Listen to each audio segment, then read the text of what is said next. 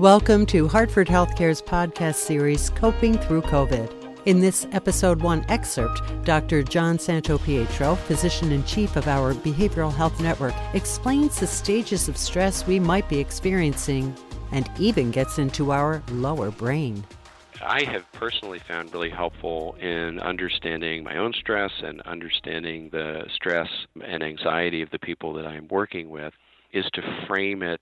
Actually, there are two ways that I frame it that are helpful to me. The first one is in thinking about the stages of accepting something that's difficult.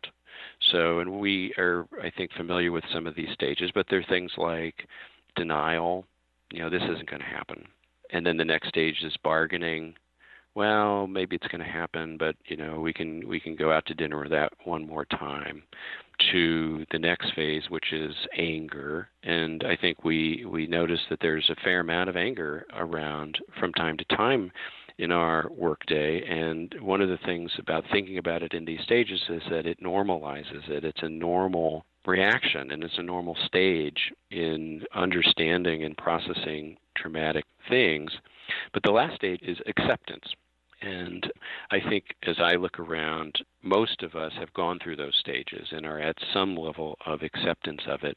But it's also not static. So you could have a good day when you know you're at acceptance, and the next day you come in and you've come down a notch to anger or bargaining, and just to be flexible around that, and to certainly cut yourself slack, which is hard for us, and and be cutting others slack as well. The second way I think about what's going on or frame what's going on. And this has to do a little bit with being a psychiatrist and thinking about the brain.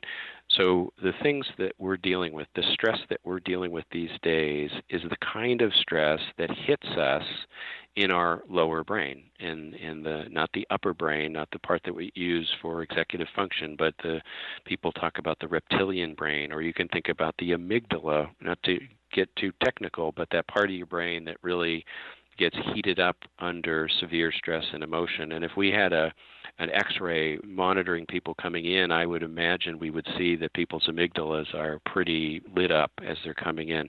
And one of the reasons that's helpful, again, is as we're talking with each other, those of us uh, in leadership, as we're talking with the people that we lead, to have flexibility to, to be able to say, this person is right now you know, I'm locating them somewhere in their midbrain, and my job is to help them get out of that into their upper brain. Or even as we notice our own behavior uh, before, you know, you walk in with a patient, before you know you're going to be walking in with with your team, in an important moment to check in with ourselves about where am I operating right now? What do I need to do?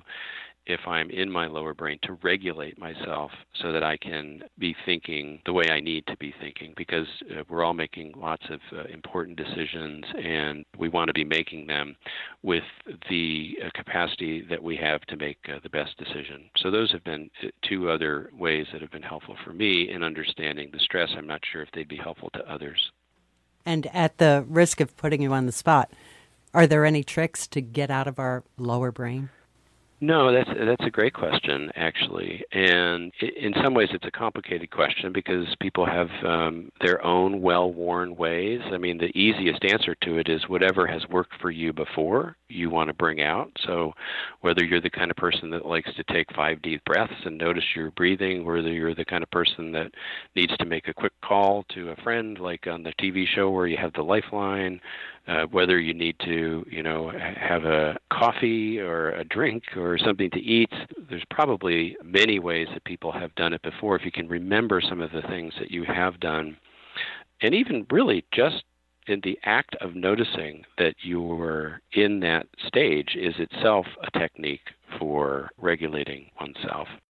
Thank you, Doctor. To hear the full length Coping Through COVID podcast with Dr. Santopietro, just click on the link to episode one.